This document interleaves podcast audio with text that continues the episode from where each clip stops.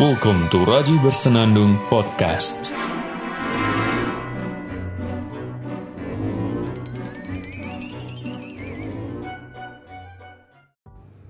Halo semuanya, selamat datang kembali di podcast Raji Bersenandung. Ya, ginilah kehidupanku sekarang.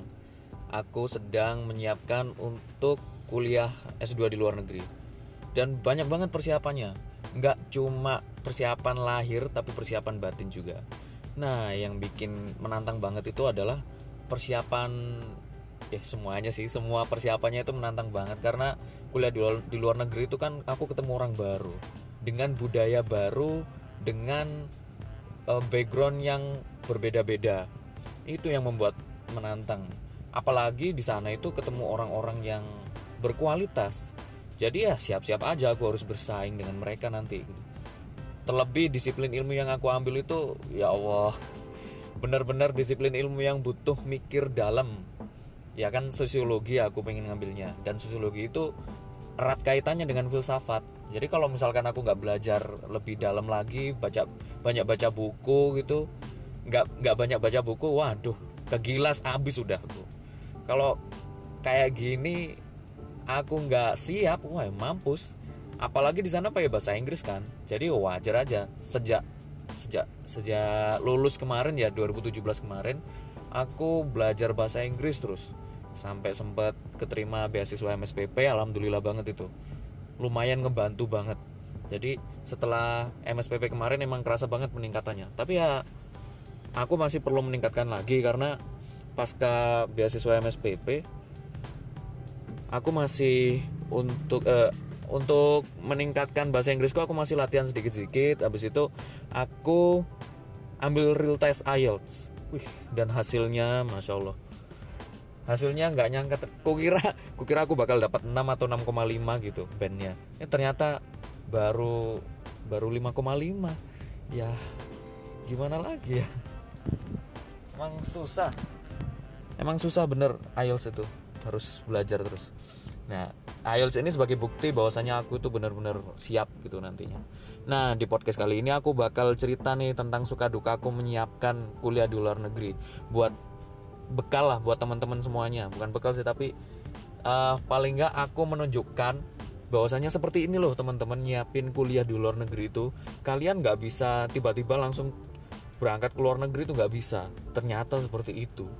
Nah aku mikirnya mungkin persiapan ke luar negeri itu satu tahun nggak nyampe satu tahun udah cukup tiga bulan atau lima bulan itu cukup aku bisa langsung berangkat ke negara tujuan yang aku pingin nih aku dulu kan inginnya ke Jerman, habis itu ke UK. Antara Jerman dan UK gitu. Ini sekarang pun juga masih sama gitu. Cuma ya perjalanannya habis ini aku ceritain dah. Nah, kayak gitu. Oke, yang pertama untuk bisa kuliah kuliah ke luar negeri, teman-teman harus rencanakan dari awal. Kalau bisa siapin bahasa itu semenjak semester-semester awal gitu. Semester 1, semester 3, semester 5, eh, pokoknya ketika masa-masa perkuliahan S1 dah siapin bahasa teman-teman. Bahasa Inggris khususnya. Ya terlepas dari teman-teman butuh bahasa yang lain misalkan kuliah di Jerman butuh bahasa Jerman gitu. Ya nggak apa-apa silahkan kalau memang mau direncanakan pengen kuliah di Jerman S2 nya silahkan. Jadi semenjak awal-awal semenjak studi S1 memang sudah disiapkan. Sudah belajar bahasa Jerman pelan-pelan gitu misalkan. Nah nanti maksimalnya mungkin selesai garap skripsi baru teman-teman full satu tahun atau cukup enam bulan belajar bahasa belajar bahasanya bahasa pengantar kuliahnya itu bisa bahasa Inggris bisa bahasa Jerman bebas. Yang paling pokok sih bahasa Inggris sih. Itu pokok banget itu. Yang yang benar-benar semua kampus di luar negeri itu pakai itu persyaratannya. Karena biasanya secara umum persyaratannya itu TOEFL 550 IELTS 6,5 itu udah standar banget. Nah yang kedua nih teman-teman harus mem memastikan pengen belajar apa nanti di luar sana. Pengen belajar apa di kampus mana di negara apa? Itu yang perlu dipastikan. Yang jadi permasalahan adalah aku itu menentukan negara tujuanku itu ngasal. Ya hanya karena kepengen aja. Itu dulu sih. Tapi setelah itu aku pelajari lagi aku renungkan lagi. Aku ini aku ini orang yang pengen belajar sosiologi tapi belajar sosiologinya itu di sebelah mananya gitu nah aku pengen belajar sosiologi kritis di mana? Di Jerman. Akhirnya aku milih Jerman karena di sana tempat lahirnya sekolah Frankfurt. Kayak gitu. Akhirnya aku milih Jerman kan? Nah terus alternatif lain apa? Mungkin bisa sosiologi yang lain. Misalkan aku perlu mengembangkan pengetahuanku tentang postmodernisme atau poststrukturalis mungkin aku banyak belajar di sosiologi sosiologi yang ada di kampus Eropa akhirnya kan? Ya nggak cuma di Eropa ya tapi di di mana pun boleh lah. Yang jelas tempat di mana aku bisa belajar dengan serius tentang sosiologi. Kayak gitu. Dan dan tujuan kampusnya itu jelas. Karena setiap kampus itu ya maksudnya ya ya maksudnya menentukan kampusnya itu jelas aku di kampus apa gitu. Karena em, setiap kampus jurusannya itu kan beda. Misalkan di Edinburgh University of Edinburgh. Itu sosiologi sosiologi ya emang sosiologi. MA dan modulnya itu beda dengan di Bristol. Modulnya beda banget. Isi pembahasannya di Bristol itu beda banget. Misalkan juga di Frankfurt University. Di Frankfurt pembahasan sosiologinya mungkin lebih banyak ke ekonomi atau lebih banyak ke konflik beda lagi dengan di Bielefeld University Jerman. Beda. Yang dibahas mungkin lebih banyak ke metodologi misalkan. Itu yang yang perlu teman-teman ketahui. Teman-teman tentukan kampusnya apa negaranya apa terus yang mau dipelajari itu apa. Nah untuk mengetahui kecocokan materinya teman-teman harus riset. Jadi risetnya itu teman-teman buka buka mungkin dengan cara em, search Master of Sociology di UK misalkan. Nanti akan ketemu banyak di sana. Atau teman-teman mungkin bisa memulai dengan top university melalui ranking. Nah dari ranking uni- universitas itu ada kok websitenya topuniversity.com kalau nggak salah. Nah itu dari ranking university itu teman-teman bisa riset satu persatu. Di Cambridge bahasnya apa misalkan di Cambridge itu sosiologinya terbagi terpecah menjadi sosiologi of reproduction kemudian ada sosiologi politik and economic sociology gitu misalkan. Nah, itu perlu dipelajari lagi. Kalau misalkan sesuai dengan cita-cita teman-teman dalam hal pengembangan pengembangan ilmu teman-teman, silahkan kalau menurutku dilihat dulu modulnya seperti apa. Nah, nanti kita ke hal yang ketiga. Yang ketiga adalah menyiapkan motivation letter. Motivation letter ini nih erat kaitannya ini bahasanya bisa motivation letter, bisa personal statement motivation letter dan personal statement ini erat kaitannya dengan tujuan kita belajar dan erat kaitannya juga dengan pengetahuan kita tentang kampus tujuan. Makanya perlu disiapin, kita perlu riset dulu sebelumnya. Habis itu perlu jelas juga apa itu namanya motivasi kita untuk belajar di sana itu apa sih? Kenapa kok kita milih Cambridge University? Kenapa kok kita milih Sociology of Politics and Economy di Cambridge University? Kenapa? Kalau perlu sebutin nama profesornya siapa, penelitinya, penelitiannya apa, keterkaitan dengan eh, ketertarikan kita apa gitu. Mungkin kalau perlu ada keterkaitan dengan skripsi skripsi kita gitu. Nah ini ke poin selanjutnya deh. Nah habis itu setelah nyiapin motivation letter dan personal statement, tentu pakai bahasa Inggris dong, tentu pakai bahasa Inggris. Nah baru setelah itu nyiapin berkas-berkasnya yang lain, berkas-berkas yang mendukung misalkan, bukan misalkan tapi memang ini banyak. Setelah aku melakukan perjalanan mendaftar kuliah S2 di luar negeri dan masih menunggu pengumuman sampai sekarang itu ada beberapa berkas-berkas pendukung yang perlu disiapkan. Pertama letter of recommendation ya ini penting banget aku minta kemarin itu surat rekomendasi dari dosen pembimbing skripsi kan ada dua ya dosen pembimbingku ya ya akhirnya aku minta ke beliau berdua surat rekomendasi untuk kuliah di luar negeri bikinnya eh, secara umum aja gitu. Nah, biasanya nih kalau di Indonesia minta surat rekomendasi itu ya kita bikin sendiri, ngetik sendiri. Habis itu dosen kita yang mau kita mintain rekomendasi tinggal tanda tangan. Tapi macam-macam sih ya. Kalau sepemahamanku sih surat rekomendasi itu ya orang yang merekomendasikan yang yang menulis gitu. Karena dia yang tahu kita eh bu- apa ya? Karena isi surat rekomendasi itu penila- penilaian orang yang memberi rekomendasi kepada kita. Setauku gitu sepemahamanku gitu loh. Tapi karena di Indonesia mungkin kulturnya berbeda ya ya akhirnya ya tak turutin aja gitu. Bukan tak turutin aja ya emang aku gak gak tahu sih. Yang penting aku bikin sesuai dengan yang diminta oleh dosen pembimbing ya kamu bikin aja dulu gitu. Nanti nanti saya lihat kemudian saya tanda tangan gitu ya aku kayak gitu. Minta ke minta rekomendasi ke ketua jurusan pun juga seperti itu. Ke profesor juga seperti itu. Profesor di kampus. Ya aku bikin kemudian eh, ditandatanganin sama beliau-beliau. Nggak tahu kalau di luar negeri aku nggak ngerti sepemahamanku. Kalau di luar negeri yang memberi rekomendasi yang membuat. Mungkin di beberapa kampus di Indonesia yang memberi rekomendasi yang membuat. Nggak tahu juga sih. Ini hanya pengalamanku saja. Dan dan ya masih pengalaman yang secuil aja. Nah, itu contoh surat rekomendasi. Ini penting banget karena ini bisa menjadi pertimbangan kampus yang kita tuju. Bahan pertimbangan. Anak ini cocok nggak sih mampu eh, oh, masuk ke ke kampus ini gitu.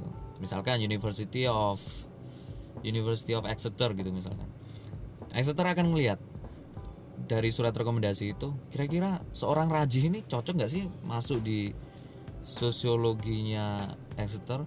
Kalau misalkan eh dilihat dari mananya? Dari motivation letter kemudian dilihat dari rekomendasinya oh rekomendasinya oh bagus sana ini gitu. Nah, bisa jadi bahan pertimbangan untuk diterima kayak gitu. Kemudian yang perlu berkas-berkas pendukung lain itu kayak surat kesehatan ini uh nggak cuma beasiswa ternyata ada kampus luar negeri juga yang minta surat kesehatan surat keterangan sehat. Ya untuk memastikan kita itu nggak nggak menyebar penyakit lah di sana. Aduh. Kemudian ada juga kampus tujuan yang minta SKCK Wah, kalau di sini SKCK ya kalau di sana itu mintanya itu criminal record. Ya rekam jejak kriminal kita lah. Kita pernah melakukan kriminal apa? Ya tapi eh, sejauh yang saya pahami itu SKCK gitu. surat surat apa sih SKCK itu? Surat eh, keterangan catatan kepolisian. Nah gitu. Itu itu penting. Kemudian berkas lain yang perlu disiapkan sertifikat bahasa udah jelas. Kemudian hal-hal lain itu akta kelahiran ijazah SMA kemudian ijazah S1 transkrip S1 itu semua harus diterjemahkan. Untuk apa? Ya jelas untuk persyaratan pendaftaran. Mereka kan nggak paham bahasa bahasa Indonesia gitu. Jadi harus pakai bahasa Inggris. Harus di, segera diter- diterjemahkan gitu. pun juga surat kesehatan itu pun juga harus diterjemahkan dalam bahasa Inggris. Jadi teman-teman pun e, mulai sekarang kalau perlu harus punya kontak penerjemah tersumpah. Biar biar enak ke depannya. Maksudnya kalau mau nerjemahkan itu ya sudah sudah resmi hasil terjemahannya kayak gitu. Nah ada juga yang bingung apakah saya ini nerjemahkan sendiri itu boleh karena dia itu karena dia itu pintar bahasa Inggrisnya. Loh aku sih nggak ngerti ya. Tapi kebanyakan kamus di luar itu mensyaratkan sworn sworn translator. Penerjemah tersumpah. Ya nggak tahu juga sih ya. Ya akhirnya ketika lulus kemarin setelah setelah wisuda ngambil ijazah transkrip sama ijazahku aku terjemahkan ke lembaga bahasa kampusku. Nah kebetulan sudah tersumpah dan sudah ada akta notarisnya. Ya sudah nggak masalah berarti gitu. Nah ijazah SMA juga nih. Kalau misalkan ada beberapa kampus yang kalau misalkan SMA-nya itu nggak perlu pakai bahasa Inggris eh apa dipelajarinya pakai bahasa Inggris nggak perlu pakai TOEFL atau IELTS macam-macam dah. Yang aku juga nggak paham kenapa harus ada harus ada persyaratan high school certificate plus transkripnya. Ya gitu. Ya kalau perlu diterjemahkan memang. Kalau misalkan ijazahnya ijazah ijazah SMA teman-teman itu udah berbahasa Inggris ya nggak usah diterjemahkan. Kalau menurutku sih itu ya itu berkas-berkas pendukung. Sisanya bisa teman-teman temukan di di kampus-kampus tujuan teman-teman. Yang jelas yang pokok itu itu tadi yang sudah aku sebutkan tadi itu pokok banget semuanya. Nah semua hal ini tidak bisa dilaksanakan dalam waktu singkat teman-teman. Sehingga teman-teman perlu mencurahkan waktu khusus untuk melakukan belajar bahasa, riset, riset tentang kampus yang aku bilang itu tadi, menyiapkan berkas-berkasnya, bikin motivation letter, habis itu apa bikin surat rekomendasi, fotokopi ini fotokopi itu nerjemahin. Itu benar-benar butuh yang namanya waktu yang yang khusus. Yang khusus bener nah biar teman-teman nggak buang-buang waktu setelah studi S1 setelah lulus. Biar setelah studi S1 teman-teman bisa langsung dalam jangka beberapa bulan sudah bisa lanjut ke studi S2 di luar negeri. Ya teman-teman silahkan disiapkan dari sejak awal silahkan disiapkan dari sejak awal. Karena kalau nggak disiapkan dari sejak awal teman-teman akan kelabakan. Seperti yang aku alami sekarang. Aku bener-bener ini sudah telat banget kalau menurutku. Karena aku nggak memulai dari semester 1 untuk belajar bahasanya. Eh, belum belum ada kesadaran untuk memperdalam bahasa. Karena kalau dari sekian persiapan yang aku bilang tadi itu yang waktunya sangat lama adalah mempersiapkan bahasa hampir setahun lebih eh, hampir dua tahun ini aku belajar bahasa tapi peningkatannya ya nggak nggak se nggak nggak segede yang aku bayangkan. Ya gimana ya mungkin perlu belajar lebih dalam lagi. Nah buat teman-teman semuanya yang pengen studi di luar negeri siapa pun itu teman-teman siapa bukan siapa pun itu tapi uh, siapa pun kalian mau masih semester 2 ataupun sudah lulus aku nggak nggak menjudge bahwasanya kalian itu akan telat telat atau lama kuliahnya. Karena aku sendiri juga lama prosesnya. Setiap orang itu punya waktunya sendiri. Setiap orang punya waktunya masing-masing. Aku pun sampai sekarang masih belum ada pengumuman aku diterima di kampus mana aku udah daftar lebih dari empat kampus tapi masih belum belum ada yang diterima. Nanti mungkin kalau misalkan tahun ini belum bisa diterima di kampus mana pun ya semoga di tahun depan. Ya harapan gue gitu sih semoga aja bisa. Ya Allah berat banget. Usahanya itu benar-benar gede banget loh buat teman-teman yang pengen studi di luar negeri semoga sukses. Semoga kita bisa bertemu di luar negeri di negara tujuan kita. Sampai jumpa semoga podcast ini bermanfaat buat kita semuanya. See you next episode